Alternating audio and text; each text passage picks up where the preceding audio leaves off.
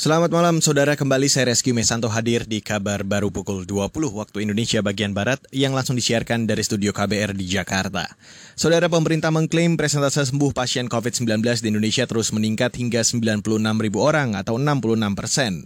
Juru bicara Satuan Tugas atau Satgas Penanganan COVID-19 Wiku Adisasmita mengatakan, itu saat pengumuman angka jumlah kasus aktif baik positif maupun sembuh COVID-19 pada 18 Agustus 2020. Jumlah kasus aktif pada hari ini adalah 40.510 atau 28,3%, sedangkan penambahan kasus positif pada hari ini adalah 1.673. Jumlah kasus sembuh pada hari ini adalah 96.306 atau 66,8%, sedangkan kasus meninggal 6.277. Juru bicara Satgas Penanganan COVID-19 Wiku Adisasmita juga mengatakan peta zonasi risiko daerah COVID-19 terus bergeser. Dia menyebut daerah yang masuk zona merah atau risiko tinggi di Indonesia turun menjadi 29 kabupaten kota. Sementara zona oranye atau risiko sedang justru bertambah menjadi 237 kabupaten kota.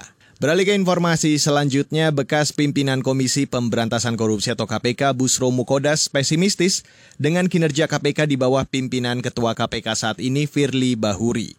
KPK periode saat ini berusia 6 bulan. Busyro mengatakan kinerja KPK saat ini turun pasca revisi Undang-Undang KPK. Menurutnya, Undang-Undang KPK yang baru terbukti mengamputasi independensi KPK. Selain itu, saudara, proses seleksi pimpinan KPK di era Firli tidak transparan dan diwarnai intrik politik. Ada optimisme memang, yaitu optimisme bukan pada pimpinan KPK, tapi justru pada staf-staf KPK di bagian di pencegahan maupun di penindakan. Mereka ini orang-orang lama yang sudah mengalami internalisasi mindset, mentalitas, kultur, dan karakter independensi. Belas Ketua KPK Busyro Muqoddas mengatakan berbeda dengan pimpinan KPK, ia lebih mengapresiasi kinerja para staf KPK di bagian penindakan dan pencegahan. Hari ini, saudara, Ketua KPK Firli Bahuri menyampaikan laporan kinerja KPK selama semester pertama 2020. Firli mengklaim selama periode itu KPK membuka penyidikan 40-an kasus baru. Ia juga menjanjikan gaji pegawai KPK tidak berkurang meski nanti beralih status menjadi aparatur sipil negara. Saudara, Partai Golkar resmi mengusung Bobby Nasution dalam pemilihan Wali Kota Medan, Sumatera Utara pada Pilkada Serentak tahun ini. Bobby Nasution adalah menantu Presiden Joko Widodo.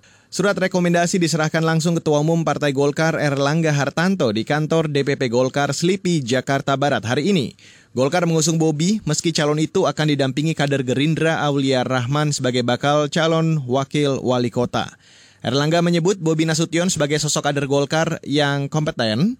Selain Golkar, Bobby mendapatkan dukungan dari mayoritas partai pemilik kursi di DPRD Medan, mulai PDI Perjuangan, Gerindra, PAN, hingga Nasdem. Bobby Nasution diprediksi akan bertarung dengan calon petahana Ahyar Nasution yang diusung oleh Demokrat dan PKS.